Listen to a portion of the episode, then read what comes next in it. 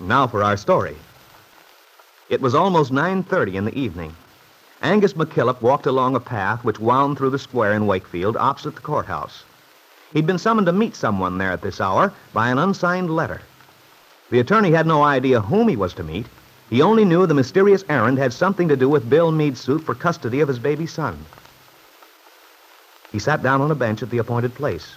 And now, a few minutes later, he hears footsteps, sees the shadowy figure of a woman approaching. It's Mr. McKillop, is it not? It is. And who might. Oh, how are you, Miss Ward? But that's wrong. You're Mrs. Ben Calvert now, eh? Yes, I, I have been for some time, you know. Of course, I remember now. Forgive me, but I'm a man who is set in his ways. You were Miss Ward for many years. It'll take me a bit of time to mark the new order in my mind. oh, that's all right, Mr. McKillop. Don't apologize.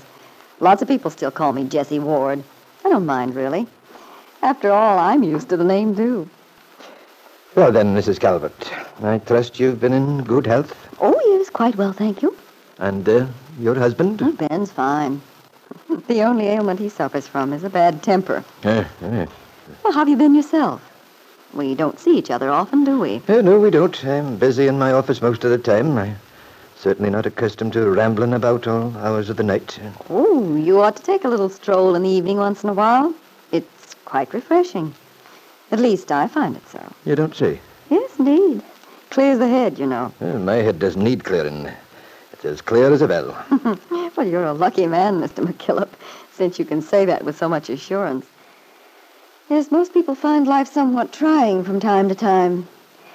Then there's nothing like a quiet walk to help straighten out one's thoughts. I'd sooner lie abed with a good copy of Bobby Burns' poetry to read and my pipe for company. Oh, dear. I'm afraid you're a confirmed bachelor, Mr. McKillop. I am that, uh, but it's nothing to fear, I can tell you. I'd be afraid to be anything else. Uh, well, now if you'll excuse me, Mrs. Calvert, uh, it's been a pleasant little chat we've had, but... Oh, but you mustn't run off, Mr. McKillop. Uh, I'm I've- sorry, Mrs. Calvert, but uh, I have an appointment, a business appointment. Yes, I'm aware of that. Mr. McKillop, your appointment is with me. you? Yes, certainly. Oh, by the Lord Harry, then why didn't you say so in the first place? Why, I thought there was no harm in passing the time of day, so to speak. We've plenty of time, haven't we? Now, you may have. I'm a busy man. So you're the writer of the mystery letter. Yes. There's something wrong about this. You, Ben Calvert's wife, making a rendezvous with the very attorney who opposed him. I'm an honest man, Mrs. Calvert, and a frank one. I know you are. That's why And I... Tell you this, I don't like what's going on. Don't like it at all. It's not right. What's not right, for him, sake? You're Ben Calvert's wife. You've no business mixing up in this thing. Whatever you have in mind. Well, I'd like to know why not. Just because I'm Ben's wife doesn't mean I'm blind to what's been happening. Perhaps not. But I... I've a right to my opinions, and I've a right to do something about them. If there's anything I can do... But for a wife to work against her own husband, that, that's what it amounts to. This secrecy. Oh, my but- goodness, Mr. McKillop, stop talking about wives, husbands. You're an attorney. You ought to know the ways of the world. I am an attorney, and I know the ways of women. That's why I distrust you. So, you distrust me, do you? Well, I'm not worried about that. When you've heard what I have to say, you'll change your mind. I doubt it. I'm not sure I'll stop to listen to your story, whatever it is, Mrs. Calvert. Oh, but you must. It's to your own interest, and Bill needs. Bill Meade. The man your stepdaughter just divorced. The man who wants their child. And you say you have his interest in mind. Uh, doesn't ring true. No, I think I'll go along. I don't like such shenanigans, thank you. Now, wait, Mr. McKillop. Wait? For what?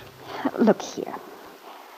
I don't see why I should justify my actions to you, but since you're being so difficult, perhaps if I explain how I feel. Right is right and wrong's wrong, Mrs. Calvert. You can't explain that away. I don't intend to try. But the thing is, when you know more about what's in the background, your idea of right and wrong may be changed. If I tell you about Ben There's and... not much you can tell me about your husband. I've known him for years. That doesn't alter my thinking about your actions. It might, if you'd give me a chance to explain. You see, Mr. McKillop, my relationship with Ben, with uh, my husband, hasn't been a bed of roses by any means. You might have known that when you married the man. I suppose I should have.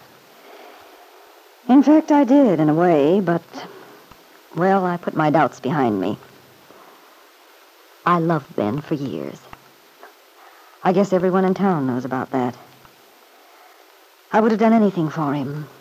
I worked hard, helped him all I could. Oh, I knew I was a laughing stock. Everyone said, Ben Calvert will never marry Jessie Ward. He's making a fool of her. I knew that, and it hurt. But somehow I couldn't give up. Then, gradually, my feeling about him changed. That was the time for you to break it off, then. When a woman turns against a man. I might have broken it off, but he'd always promised to marry me. I thought he would. And I still wanted him to because I wanted to show this town how wrong it was. Prove I hadn't been made a fool of. Uh, pride, pride, pride. Uh, it's a terrible thing. And then Kitt came back. Then told me he couldn't marry me because of his daughter. That was when I determined to get him anyway. Apparently you did. You accomplished what you wanted, but still you're bitter. Yes, I am bitter. After the treatment I've had from those two, from Ben and his precious daughter. Uh, so it's spite, then. That's what drives you. I see it now. You want to strike back at Ben Calvert and his daughter through Bill Meade, huh? Yes, I admit I'd like to hurt them. They've hurt me every way they could. But that's not all of it. Believe me, it isn't. There's a question of justice, too. Hmm. Justice? Yes. I happen to know that Bill Meade hasn't been treated fairly. Don't believe this if you don't want to, but I honestly like that boy. I always have. I felt sorry for him when he married Kitt. I knew there'd be a showdown sooner or later. But I'm not going to stand quietly and let her put things over. Things she has no right to. I see. Now, Mrs. Calvert, in spite of the fact that I know I ought to have better sense, I have a feeling in my bones that you're telling the truth. I am. And if you have information which might benefit the boy's case, I can't refuse it in good faith. He needs help. I said before that short of a miracle or magic, I couldn't do him any good. Perhaps this is it, even though it's a strange, black sort of magic. Well, it shouldn't matter, black magic or white. As long as he has a fair chance.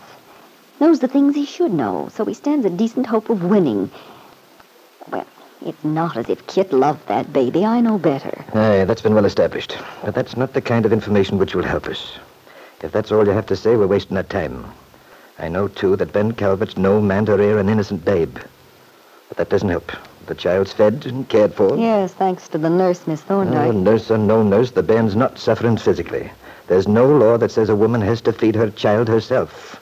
If she can pay someone to do it for her. Oh, I know that. If the ex-Mrs. Meade doesn't neglect her child's needs, sees to it that he has what she should, then, according to the law, she's a fit mother. And the only thing which would make her unfit in the law's eyes would be the charge of conduct on becoming a mother. I think you understand, Mrs. Calvert. I certainly do. And it's exactly what I came to tell you about. What's that?